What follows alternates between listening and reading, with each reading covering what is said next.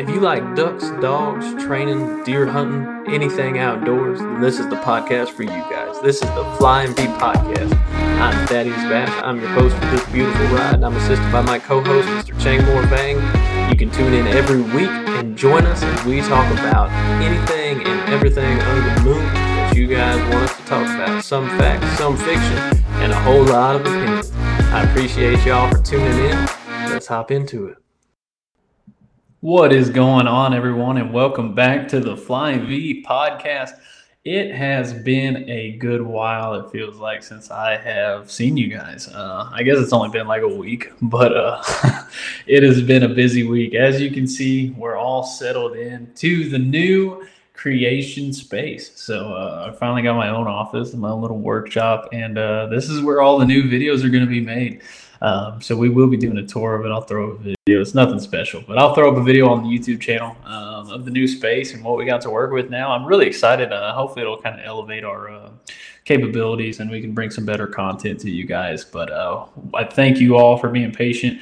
Uh, we didn't do a podcast. We took a week off. Uh, I told myself earlier in the week, you know, I just you know, we're going to focus on moving, getting everything settled in, uh, and decompressing, and then you know I, I'll have time to edit and get get the next episode up, which is this episode. And we're traveling all the way to the West Coast uh, to California. We're going to talk about some waterfowling uh, in Cali. And California gets a lot of hate, guys, uh, you know, for being such a blue state uh, and, and all their silly laws and regulations. And everyone says it's a different country. But they, from what I've heard from other people, have some exceptional waterfowl hunting. Uh, now, be it true or not, we're gonna find out today. So uh, stay tuned for that. We'll hop at um, we'll hop into that in just a minute. Um, normally we do our weekly recap. Myself and Vang. Unfortunately, Vang is out this week. Um, he is traveling, so he won't be able to do the podcast with me. Uh, he's celebrating his birthday. So when you guys listen to this, uh, tell Vang happy birthday. Drop down below in the comments, or if you're on the YouTube video, and say happy birthday, Vang, or whatever. And uh, we'll let him see all those kind words. Um, so it might be a, it's going to be a little bit different episode, but I've done it without him before.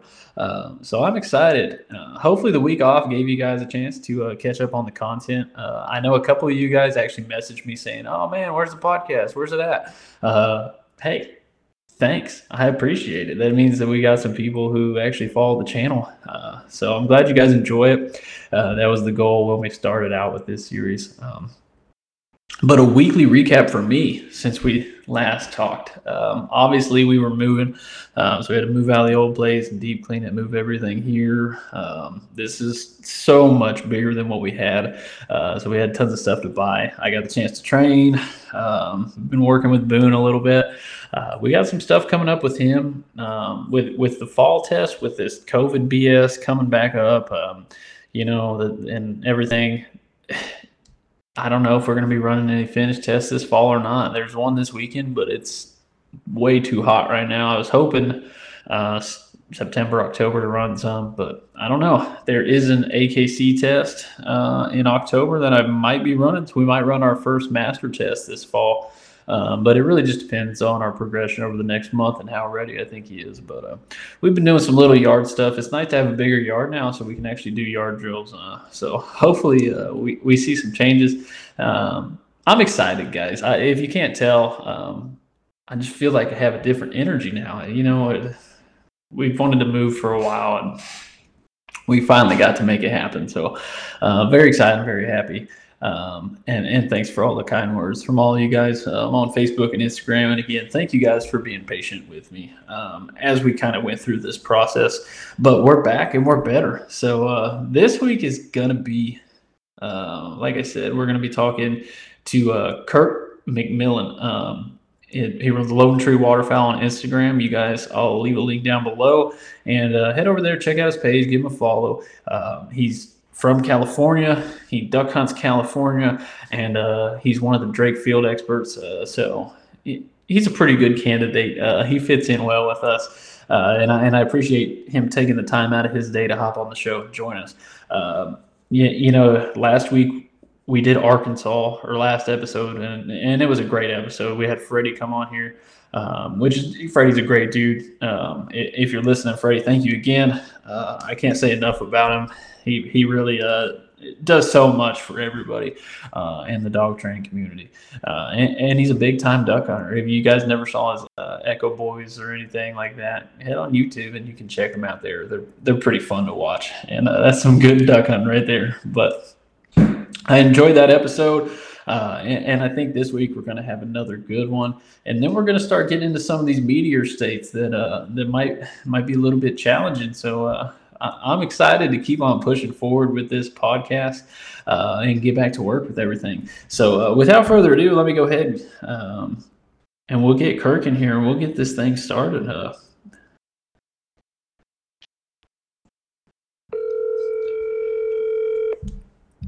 hopefully, this audio comes through okay.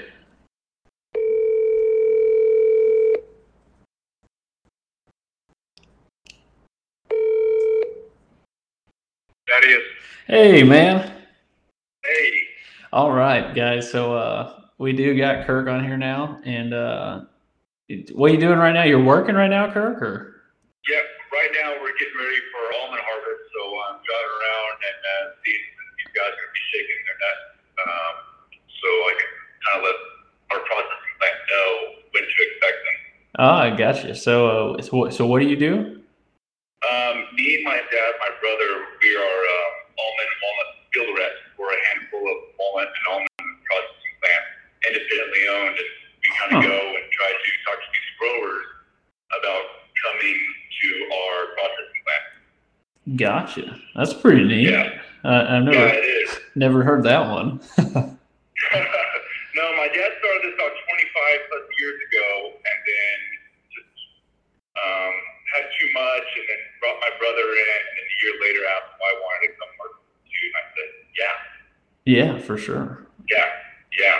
So we have growers all the way down three hours south of us, all the way to four hours north of us, Bakersfield, all the way to uh, Redding. We have growers. We got Damn. Drive. Yeah. Right on. So wh- where in California are you? We're just about an hour north of Fresno. So we're pretty much smack down in the middle of California. Okay. And uh, have you are you from California? Have you been there your whole life, or? Yeah, born and raised um, from Merced, and then uh, lived in San Diego for about six, seven years, and came back here and started working for my dad.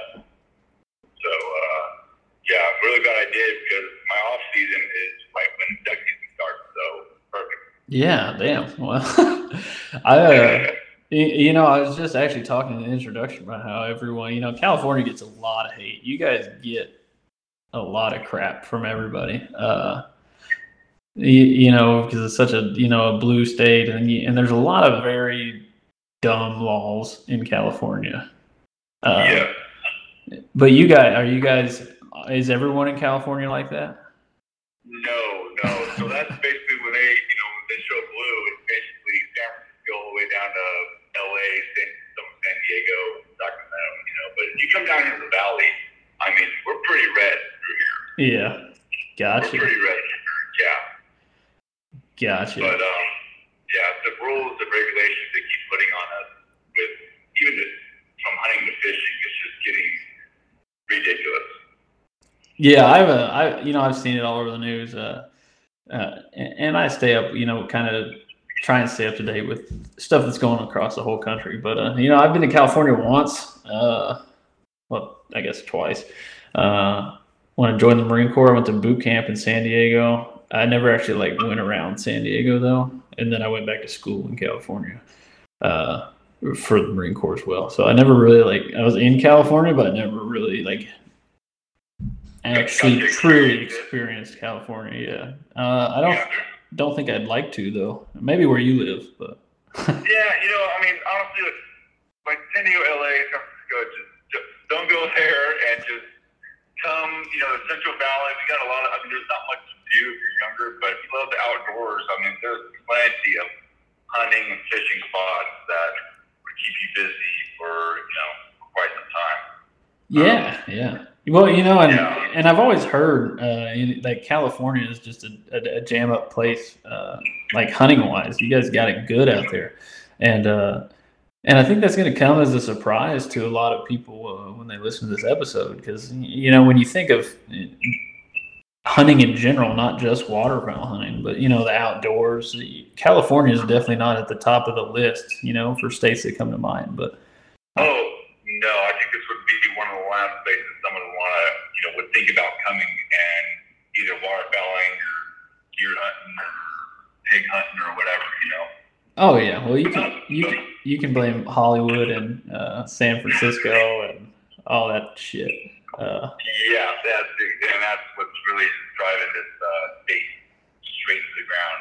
Those people telling the rest of the state how to, you know, basically live their lives. Just, it's really messed up. Yeah, for sure, man.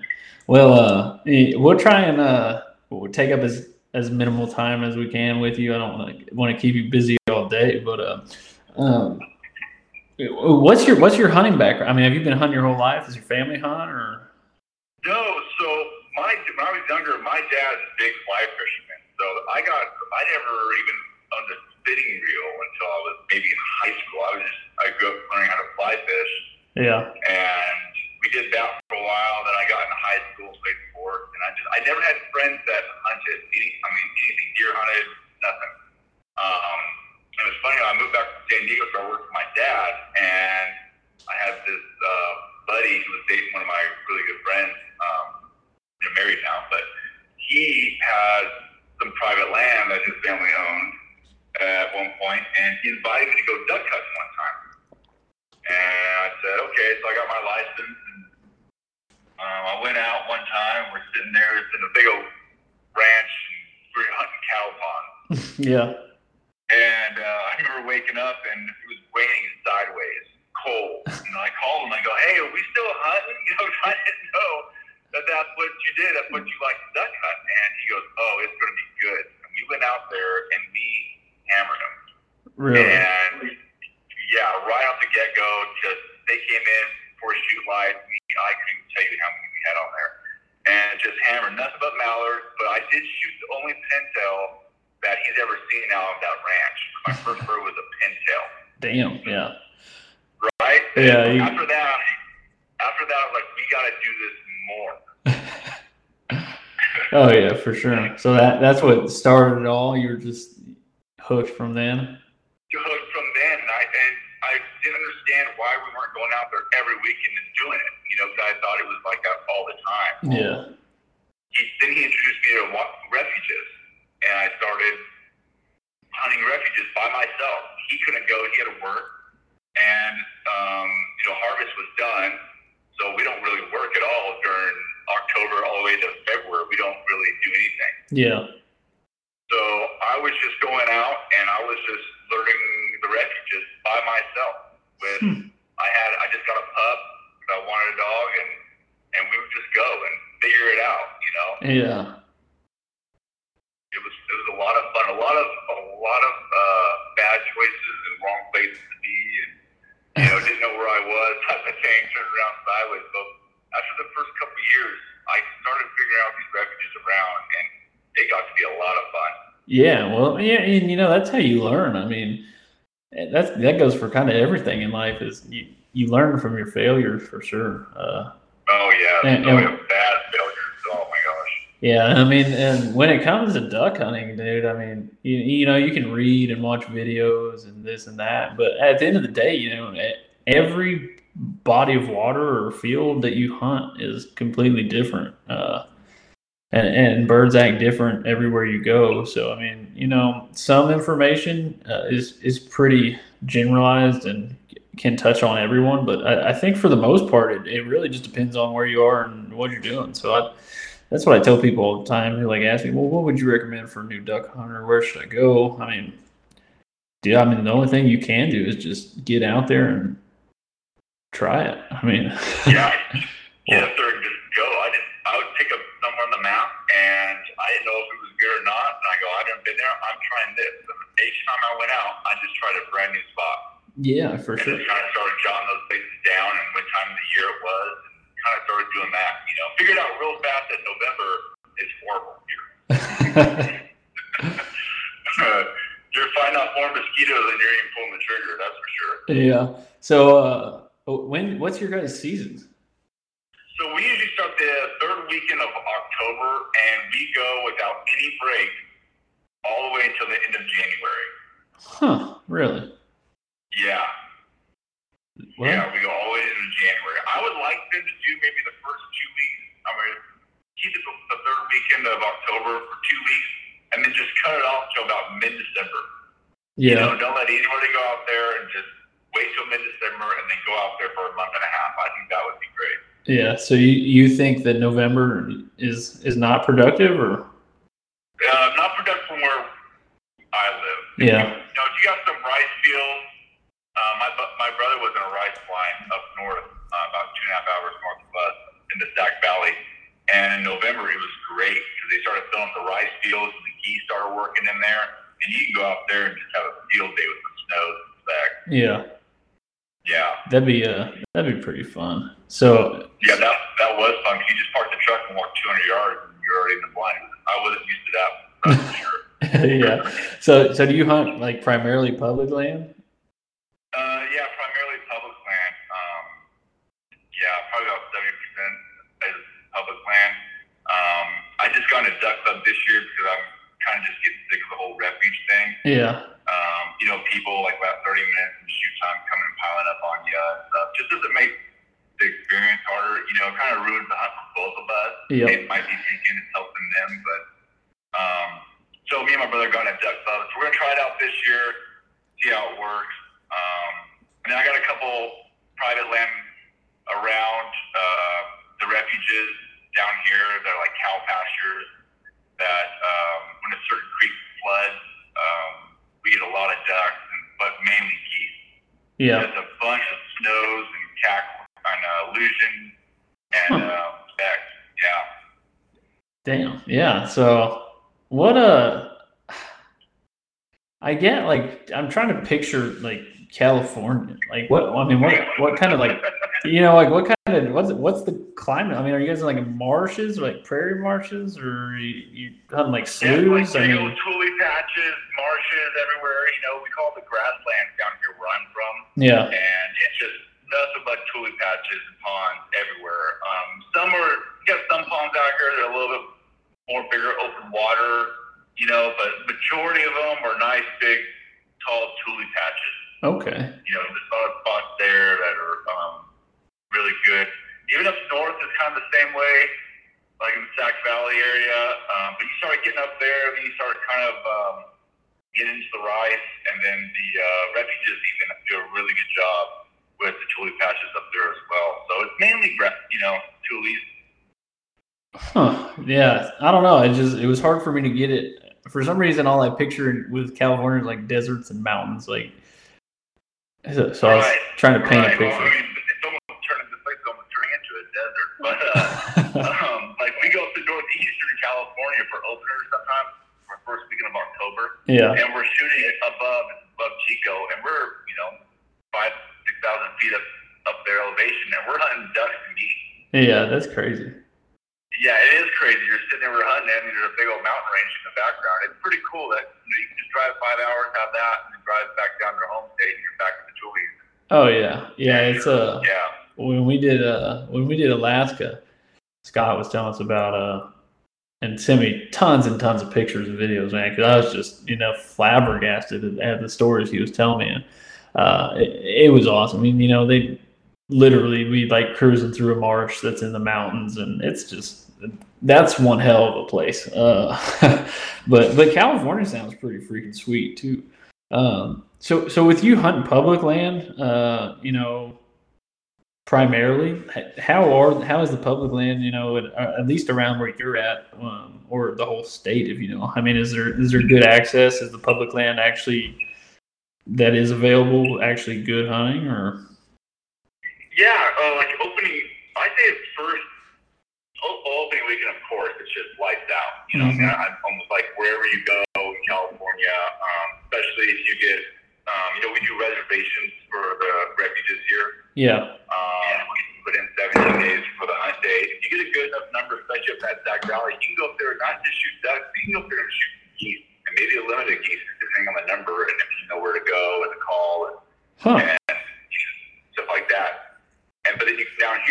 gonna run from. We usually don't shoot geese opening weekend. We usually don't see them until about mid to end of November. Kind of slowly working down here. You'll see a handful of specs. And about late December, the uh, snows start working, and then all the other specs come, and that's when it gets really good.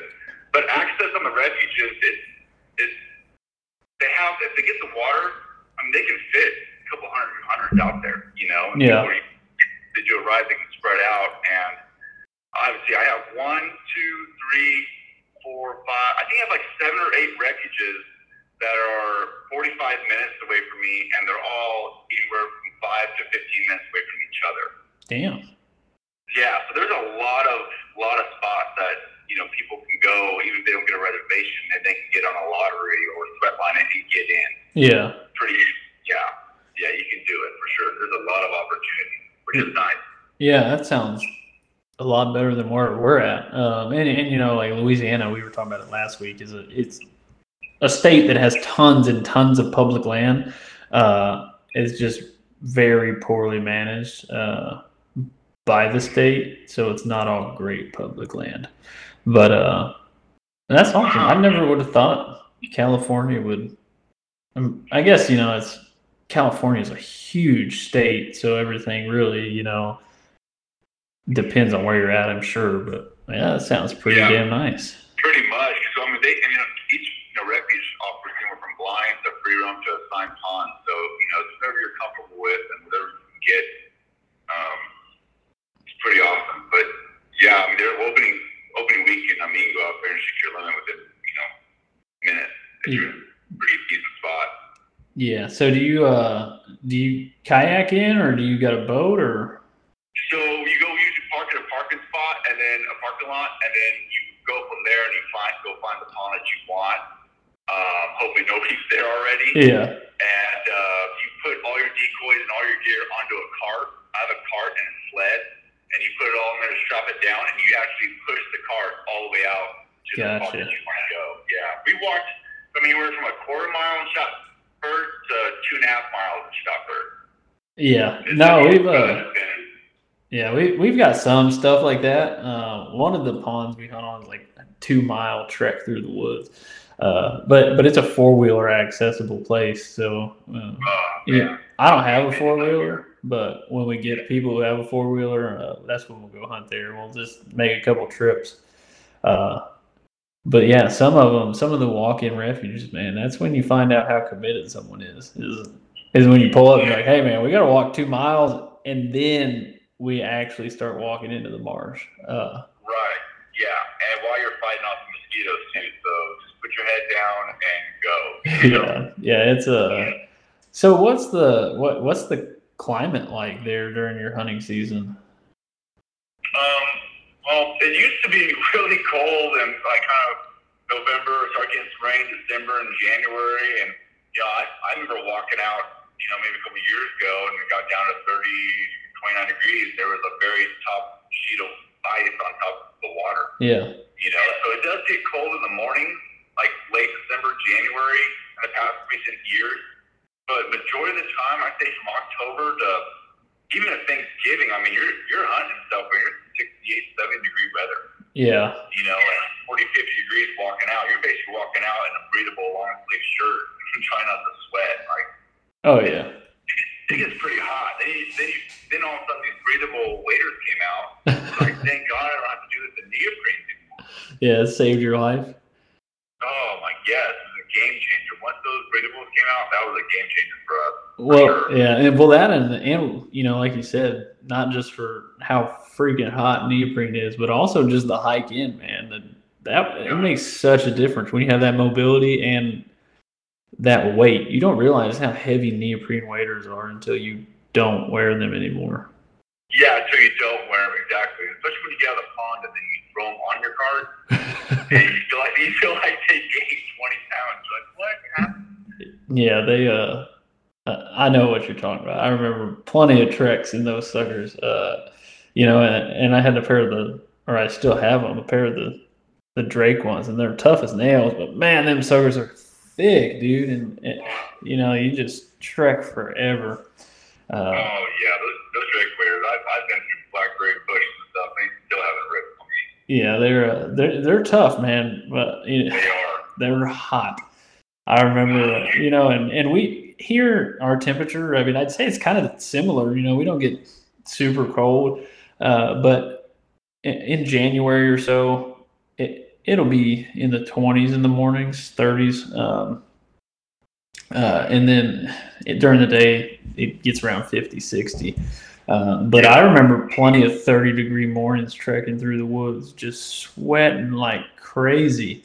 Uh, yeah, so I'm glad those days are, for the most part, gone and over Yeah, with. for the most part. Uh, th- but yeah, that's that's awesome. So it's, it's at least it's cool that you know we kind of hunt the, a, a similar style, so I can relate uh, for sure. What a so what is what what is the most common duck you kill? I mean, what's your typical bag consist of? Um, honestly, it's, you know, it's going toward, you know, we don't like it, but it's kind of grown up, growing on, well, me and my friends. You know, we shoot a lot of teal and a lot of food. Really? A lot. Yeah, they're just in the area. I'm getting up at 4 a.m. to go out and hunt. I don't care what's coming. I mean, I'll pass on a bufflehead or, you know, a ruddy duck, Yeah. stuff like that. But, but if a spoonie's coming in in my decoys, it's going to die. I'm not going to pass on it. You know, that's me. Yeah, heard that. And uh, but it's mainly spoony teal, and then later in the season, um, we'll start getting the gadwalls and uh, wigeon. Of course, California just has an abundance of pintails, and it that's one of the hardest things about hunting in California is we only get to shoot one pintail, and you can shoot one and then sit there the rest of the morning and watch hundreds of thousands just fly right over you and shooting. I mean, it's, it's, it's crazy. It's crazy. I'm, and it's like that year after year. yeah. No, uh, Yeah. I, I can't relate. I mean, I I've still yet to kill a pintail, uh, but like in southern Louisiana, uh, like I'll see videos of it all the time on Facebook and the groups and stuff. You know, because our limit on pintails is also one, and and they'll have just hundreds of them just flying through the marsh and decoying and all kinds of shit. I'm just like, man, I just want one to fly through my spread. Like that's it. Just give me one Right. sprig. Uh, Oh man, it, it is tough you're sitting, especially the ride, because that's what all basically all you see. So you just sit there until you find one that you really want, and then you shoot it, and you try not to hit another one because they fly so close. Yeah. You know, especially you start courtshipping, and you deal with it and sit there, and hopefully something else comes in. But um, that's pretty tough to, wa- to watch day in and day out. But uh, mallards wise, uh, we shoot basically mallards that are born and raised in California. yeah. Like, we don't get really much that come from Canada or or Washington and stuff like that. Mhm. I would say probably 75 to 80 percent of mallards we shoot in California are from California. Yeah, no, that makes sense. Uh, and, Yeah. and I think a lot of the southern states are kind of the same way, um, just with the climate. You know, I mean, like the teal and stuff here. I mean, we hold teal here year round. I mean, they nest here, and uh, at least in my opinion, some people would disagree, but Right. Do you guys get a lot of blue wings over there? uh yeah, blue wings and green wings. We don't have the elusive cinnamon teal that you guys have. No. but- Yeah, we got a lot of green wings. We got we're getting bigger and bigger in cinnamon, but I out of all my group of friends and they've been all the time, I've only seen three pictures of, of blue wings. Really? They're pretty they're they are rare over here. Yeah. Well, Yeah. I've never seen a cinnamon teal, so we can make a trade right here. Well, Oh man, I'll do a trade, okay. there we go. That's on my bucket list is a cinnamon teal. Alright. I love you the blue wings. Yeah, we uh we get a good chunk of them. Uh, I'd well, you know, like at least where I hunt, we, we get like a 50-50 split of blue and green wings. Uh, I love them both. Teal are like my top three favorite eating ducks. Um, Oh, as it they? is. So I, I don't really care uh, what color they are because they all eat the same to me. But uh, Yep. when they're a fully plumed out uh, Drake Blue Wing is one of the best looking ducks there is. Um, and I've yet to kill one of those. That's a you know I've killed plenty of blue wings, but I've never killed a fully plumed one with with a full crescent and everything on the head. They're sharp looking ducks when they're plumed. They are. But They uh, are. The pictures, I know they'll do it justice. yeah, but we don't every all the ones we kill usually the the drakes look like the hens do, unfortunately. Uh, Uh, that's good. Is, they down there for early seasons? You guys have an early season down there? yeah, we're about well about five six weeks away now, but uh. You lucky dog. You know, we get them. It, it really it's hit or miss though. I mean, I've said it on here before. I never have luck during teal season here. Uh, where we are in the state, uh, we're in Northwest Louisiana, so we're kind of smack dab in between two flyways. Uh, between the Mississippi, we're too far off the Mississippi to be in the Mississippi Flyway, and we're too far um, east of the Central Flyway to be central. So we're literally stuck in between two. Uh, so it, it really everything our whole season really just depends on chance and how many local birds there are um, Right. so it's hit or miss we got to really travel travel to get on um, some good birds uh, but hopefully teal season i plan to head east this year and uh, get into some messes now down in if you want to go on a blue wing hunt man uh, we need to just book us a trip down in like uh, South Louisiana and the coastal marshes and or the rice fields down there, and guaranteed to just wax them. They have such a great time down there, but uh, up here's a little different story. I've always wanted to do that. yeah, it's on. Uh, we talked about it with uh, Freddie last episode, but it's on my to-do list. Just I feel like every fucking day, freaking day, excuse me, my to-do list just grows more and more. Uh, so we'll get there one day. But uh, what uh, what what are your limits up there? I mean, you said one pintail. What about everything else? Uh, I believe redhead and canvasbacks are two. Um, mallards are seven, which I don't understand. Like I, I honestly think that you know we should probably cut that down to maybe five. Yeah, You know, I mean, just because it's just not that much of them. Yeah, you can get into them. Don't get me wrong. There's spots where you can just go out there and hammer nothing but greenhead on the spot. And even on the refuge, certain times of the year. You Yeah. know, you can get into them. But for the most part, I mean, if you walk out, I feel like if I walk out of the refuge and I got two greenheads in my hand, I was somewhere really good. yeah, You know, I thought was working. I was in the right spot. Yeah. Um, but you can shoot seven greenheads. All two can be females, and then everything else is just yeah seven. Spoonies, teal, all that stuff. so your overall limit seven. yeah overall limit is seven. Huh. Um, I think you shoot twenty white geese and ten dark geese. Okay, yeah. So I never really thought of California as a goose hunting state. You know what?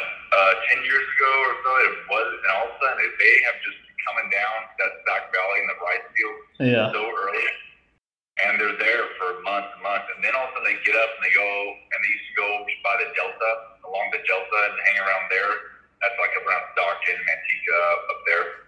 Hmm. And then, but lately they've just been skipping that and coming straight to the grasslands and hanging around, you know, Merced County, San Paul County, and on private private land and the refuge closed zones. yeah. Last year, was the earliest I've ever seen stacks here. I think it was like before Thanksgiving. There was already abundance of them everywhere. Yeah, yeah, well, man, yeah, California's better where I'm at. I mean, we don't, we we get a, we rarely get geese, at least where I am. Like I said, I I can't speak for Louisiana as a whole because we're in like probably one of the worst areas in Louisiana for uh, waterfowl hunting, uh, but we still get it done sometimes. What a Right. I just had some. I had some on the tip of my tongue, and I forgot what I was going to say. Oh, um, states. How many? How many states besides California have you hunted in, man? Um, you know? I've actually trying to. I'm trying to book a hunt in Oregon. I, my brother lives up there in Salem. I'm going to go up there and visit him. But from what I hear, the time I'm going to be up there is not the time to hunt. Yeah. Uh, uh, that's I've only hunted in California. I've never really branched out um, and tried anything else. Okay. Uh, I would love to go to North Dakota, South Dakota, Yeah. and hunt up there. up the geese. I'd love to go down to Louisiana and do some timber hunting. And you know, For I think that would be fun. I see all these videos. I think a timber hunt would just be awesome. Yeah, it's a. I definitely remember my first couple hunts in the timber because I'm not from Louisiana. I'm from Indiana, uh, but I've been down here for three years now, over three years now, and and I definitely remember this will be my fourth duck season here, but I remember my first time. Well, hell, just seeing like cypress trees and flooded timber. I was like, wow, this is freaking awesome. Uh, and I definitely remember my first hunts in there, and it, it's fun. I still I still enjoy it. Uh, last year we didn't really get into the timber a whole lot just because. I mean, there really just was a terrible year for us duck wise. We didn't have uh, much luck anywhere. But when, when they're in there, man, they're in there, and it's definitely fun. Arkansas is the place to go for green timber. Uh, we did Arkansas last week with Freddie King, and he just, yeah, he made me just jealous and daydreaming.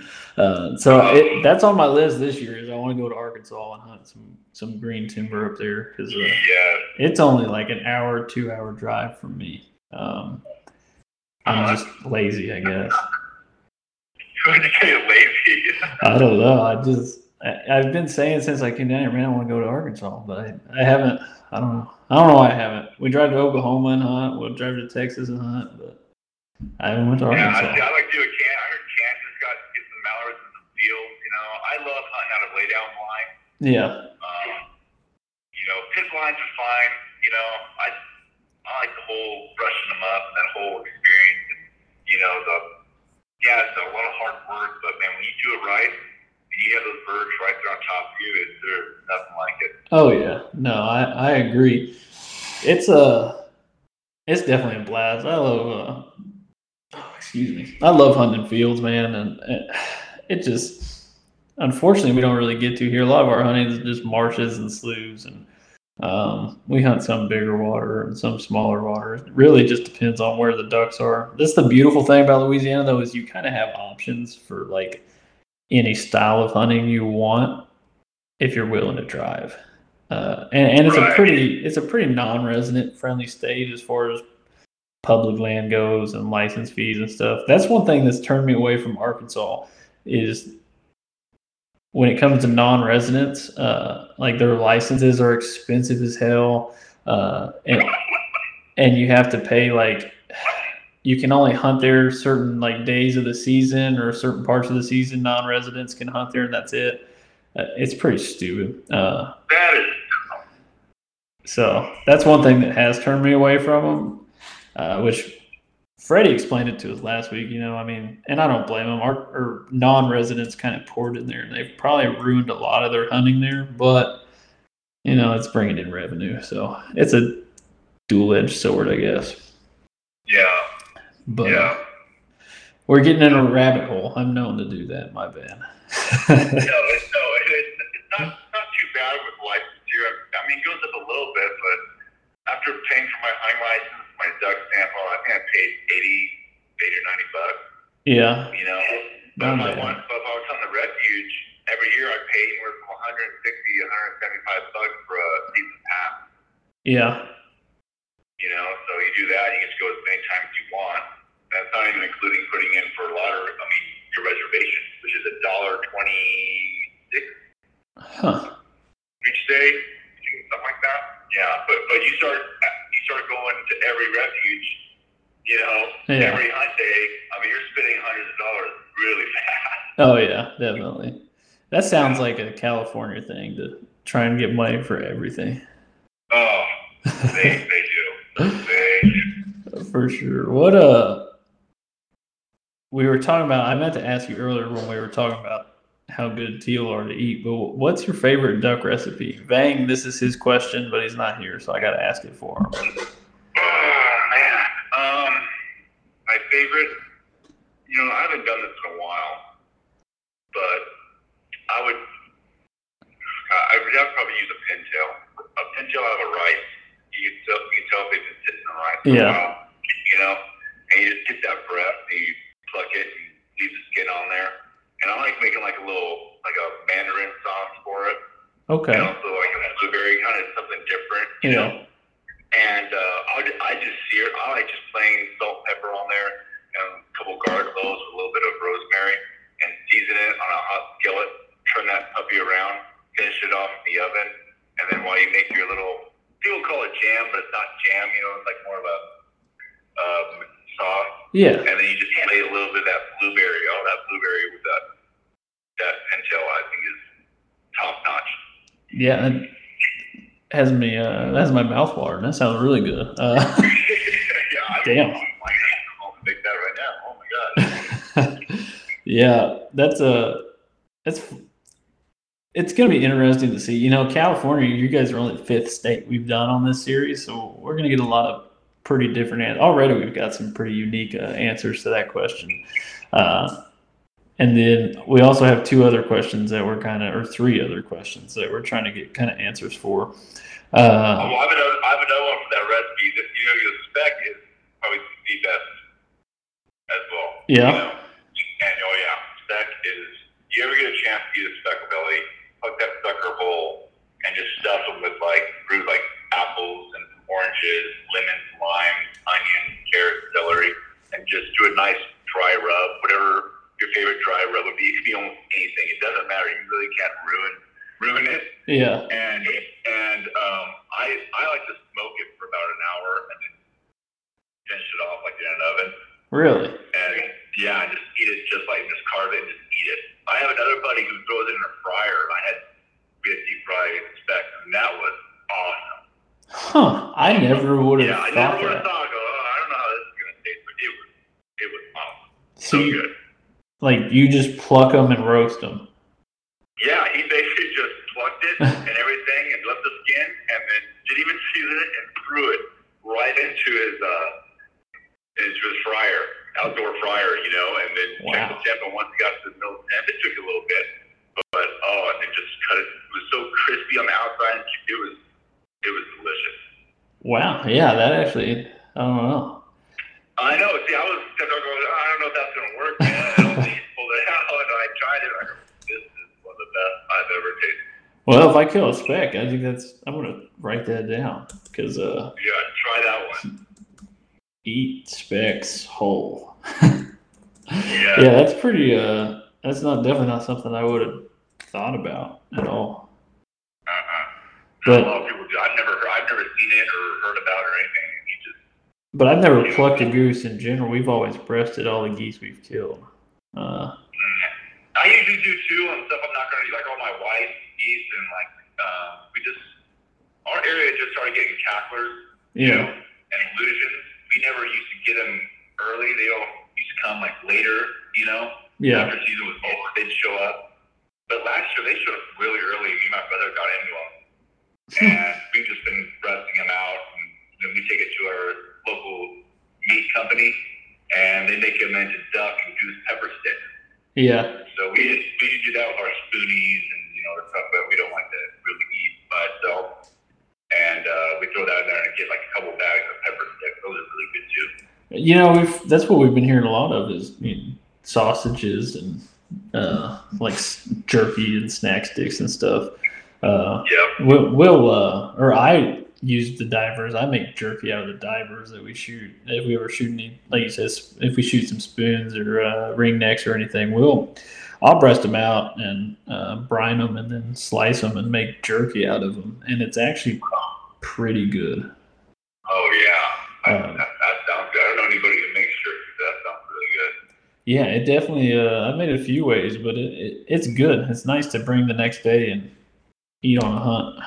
But Oh yeah, that's what we use it for. so, uh, what what kind of shotgun do you shoot? Um, A5 Browning. Okay, I I think you're the first Browning we've got. Oh yeah, I've been. I used to shoot my 870 Remington three inch for years. And then I got a Super Max. I loved it so much. You know, I dropped that thing in the, the pond and picked it up, threw a shell in it, shot. You know. Yeah. Um, that thing was awesome, and I just, I don't know, just I wanted to try something new, so I went to that A5. My brother-in-law shoots it, and I loved it, and um, yeah, I, I love that guy. Hmm. what uh, what kind of shells do you shoot out of it?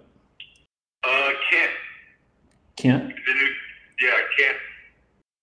Doesn't matter twos, threes, or fours. They, I, those have come. Actually, we just patterned my uh, gun the other day, and that those shot better than heavy metal, and just about as good as soft shell. Really? Yes. Huh. I've heard uh, a lot of good things about Kent lately, but uh, I was gonna say I might try and pick some up, but I, at this point, I'm gonna have to just take whatever I could get. Uh, I think. So is it hard for you guys to get shells too? Uh, yeah, I was in. You know, it, there some random like boxes. Everything in stores here is like three and a half, uh, and like BB and shit. So I mean, it's nothing that I'm gonna shoot. I I bought a box of three and a half one time, uh, on clearance from Walmart. It's like three and a half, uh, three shot, and God, dude, it was so awful. I'll never shoot a three and a half inch shell again. like, there's no need in it at all. There's, there's no reason for it, huh? I, one time I bought a case and he, uh, you had the same reaction my brother-in-law and my brother had when uh, I handed the box. Well, okay, hey, let's just shoot nothing but three and a half today. And then after the, you know, fifth one, we're like, screw this. I'm walking back to the truck and getting those three inches. This is, this is horrible. It's stupid. Yeah, no, I didn't even make it that far. I shot once. I was like, yeah, I'm watching you guys today, man. Like, this is, it's not enjoyable. I, No, it's not. And I honestly don't think I shot any better. You know, like I, it was just it was more of me just cringing because I did. I was waiting for the kick. well, that's what, yeah, I was going to say, I'd probably, if I actually shot him, I'd shoot 10 times worse because of the kick. Uh, so yeah, three and a halfs are a no go for me, but they have them everywhere here. Uh, I still got a couple boxes of them from when I bought them on clearance. They're like three dollars a box, but uh, those will be like a last, last, last, last resort option for me. Right here, Cal, it, it is almost not. I don't want to say impossible, but you got to be checking um, stores all the time if you want to buy. It it is rough. Yeah. Well, I think everyone around, I think the whole country's kind of dealing with that now. Uh, the stores around here now, you know, we got, they're finally got nine mil and um, five five six and a lot of their calibers in, but shotgun shells are few and far between. They got some smaller like dove loads in. I bought two cases of that last week, but other than that, I mean, there's not been any big shells, so it's a bummer. We've seen the same thing. Yeah. But we got a couple more months. I uh, I got some like steel shot uh fives or sixes that we'll be using for teal season, and then after that, uh, like I said, we're just gonna be, I don't know, scrapping the barrel, getting what we can get. But uh, what is my question? Uh, this is the one I ask everyone, and there is no right answer, but there is a wrong answer. Oh no. What what is your go-to snack in the mornings? What do you take with you? What it will I'll tell you right now. What's in my snack bag almost every single time I go out is picante, chili picante corn nut. Have you heard that one yet? yeah, uh, no, I haven't. Yeah, chili picante corn nut. I freaking love out there. Um, you know, a couple of Gatorades. Obviously, you know the duck sticks right there, Yeah, but we got some my pepper sticks, Gatorade, and chili picante corn nut. I'm one happy dude. yeah, that sounds like a pretty decent life. Yeah, you know, you know, it depends on what we're hunting. Sometimes we take one of those little traveling um, stove tops, like the really, really small ones, Mhm. you know, that you put on the little tiny canisters, and you got a little flame. We'll cook eggs, eggs and bacon out there, put them on a tortilla, you know. Oh yeah, that We'll makes a We'll good do that sometimes too, but um, other than that, no. Pepper sticks, chili picante corn nut, and a Gatorade. Good. Yeah, there we go. Simple man. It's uh, as long as you didn't say honey bun, man. I just have this problem with honey buns. I don't know why, but Does it not sit well with you, or is it, it is disgusting out there that, at that time? Or I don't you know. like about a honey bun? I just I don't like honey buns at all. I think they're nasty. And then someone was like, "Oh yeah, my go-to snack's a honey bun." I was like, "Oh, you're nasty." I don't like Yeah, it. no- So honey buns for me. I don't know. It's just it's weird. Vang's go-to. Vang loves honey buns too, apparently. So I don't know. Uh, I'm just trying to keep everyone off I this team. those mini hostess donuts too, for like this chocolate one. I, I'll eat a jam bag of those too out there. Oh yeah, I don't I don't take them, but I definitely could. I have before, and like you said, just pound the whole bag out and feel like crap about it. Uh, yeah, I don't like picking anything up. yeah, well, and, you know, like we said earlier, you got to walk two miles back, so I I eat light. but uh, man, you know, it was a fun episode. I think we uh, I think you hit California pretty well, honestly. I uh, you know, like I said, I kind of ex- already knew or I've heard from people uh, that California is a pretty good place to waterfowl hunt. Uh, Oh, I- it is. I mean, you, you know, you don't just go and hunt just hours in it. You got to have them every single decoy out there because you don't know what's going to come over you that day. You know, you just got to kind of be. It's pretty fun, you know. But you got to be really good at identifying identifying a duck as well. for sure. But we just have so much, so many different species. It's a lot of fun to hunt. Oh yeah, that did. Uh, it sounds like it'd be cool. I'm definitely gonna save your number. I'll be hollering at you one of these days. I don't know when, and I, I'm gonna make a trip out to California. It's on my to-do list. Uh, but like I told you, I got a big to-do list. You come out here in, in no, just do it in January, and we'll have a great time. Perfect. I'll get you on bird. Oh yeah, for sure. Well, one day I will take you up on that. Just can't tell you when. Um, but man, I appreciate you uh, for for taking the time out of your day and uh, coming on and talking with me. Uh, and it's it's gonna be fun. I think California is gonna be. We're at the end. We're gonna rank every state. I think California uh, is is gonna be up in the top ten. I think it's it's one of those states, especially since it's a sleeper state to most people. Uh, I, I think that gives it some bonus credit. So yeah, I think it does too. And just it's just a lot of hidden gems out here that the rest of the country doesn't even know about, and uh, they're pretty special spots that you wouldn't believe how many birds are sitting in one spot. I mean, it's just it blows my mind every time I see it. Yeah, for sure. Um, yeah, California top ten. I guess I'll have to see what Vang says. He's he gets an equal opinion on this. So once I let him listen to it, we'll see what his opinions on it are. But uh, you definitely need to travel, man. You got to get out of that state and uh, go shoot some ducks somewhere else too. You can't just keep California all to yourself. I can't just sit here and just take it all here, huh? Yeah, that's cheating, man. You gotta you gotta go struggle somewhere. I know I do, huh? Like, I feel comfortable here knowing where to go and everything. I'm like, uh, but I'd love to go to Louisiana and go to Arkansas with you. That, you know, if you're to go, let me know. I want to go. For sure, man. Uh, no promises on when that'll be either. Uh, but uh, it'll hopefully be sooner than later, you know. Uh, but hey, just stay in California and keep busting them while you can. If it's not broke, don't fix it, right? Yeah, that's right. That's what I say. Oh, all right, man.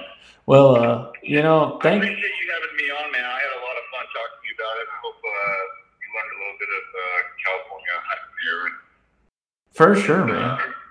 It, uh, thanks again for having me, dude. I really appreciate it. Oh yeah, and thanks to you, man. Uh, I'll I'll- be in touch with you. Uh, you, our time flew by, actually. Uh, time flies when you're having fun, I guess. But uh, I'll holler at you here in just a little bit, man. Thanks again for hopping on with us. Okay, no problem, man. You have a good one. You too, Talk to you later. Bye bye. All right, guys. Well, um, with that being said, you know, California, like I said at the beginning of this episode, uh, California is one of those places where you would expect it um, to not be that great. I mean, at least that's what my initial impression of California was, just because of all the craziness that they have going on. But uh, it, it's definitely a good waterfowl state, and I think he really proved that to us. I mean, they got cinnamon teal, so it can't be that bad. Um, that's definitely one of my bucket list birds. Uh, so, like I said, I wasn't kidding. I'm definitely going to try and take him up on that offer uh, and go out to California and shoot some ducks because that sounds like one fun time to me. But as you guys hear every week, I got plenty of things that I'm trying to do. And the worst part about this freaking series is every week I find somewhere new that I want to travel to and hunt. So I think the only state that'll probably not be on my list of places to go is going to be Louisiana because I'm already here and I don't want to hunt here. But uh, I appreciate you guys all for listening. Uh, again, thank you for the support, guys. If you're new here and you're on YouTube, go ahead, hop down below, hit that subscribe button, give us a thumbs up, and stick around. We got a whole year left of this coming, and uh, everything's back in action. We should be on our grind, and hunting season is literally knocking on my front door right now. Okay, guys, so it won't be much longer until we got some fun hunt videos for you. Uh, we got some more hunt tests and stuff coming up in the future. It's going to be a good time, and you don't want to miss it. So hit that subscribe button for me, guys. Uh, if you're following along on your favorite podcasting uh, streaming service, whichever that may be, hit that follow button for me, guys. And do me a favor, just share it with your friends. That's all it takes to support the channel. Um, so if you got any enjoyment out of any of this episode, guys, just do me those favors. Uh, you can also follow us on Instagram and Facebook at Flying V Outdoors if you'd like to. Uh, I'm posting on there pretty regularly. I took the week off to enjoy myself, unwind, be busy, do my honeydews. But I'm back. I'm better and we're going to keep on growing. We've just surpassed our one year anniversary um, as Flying V. We've expanded a ton, things have changed, and it's been freaking awesome. With all that being said, thank you guys again. I hope you guys all have a blessed Thursday night, and uh, we'll see you next week.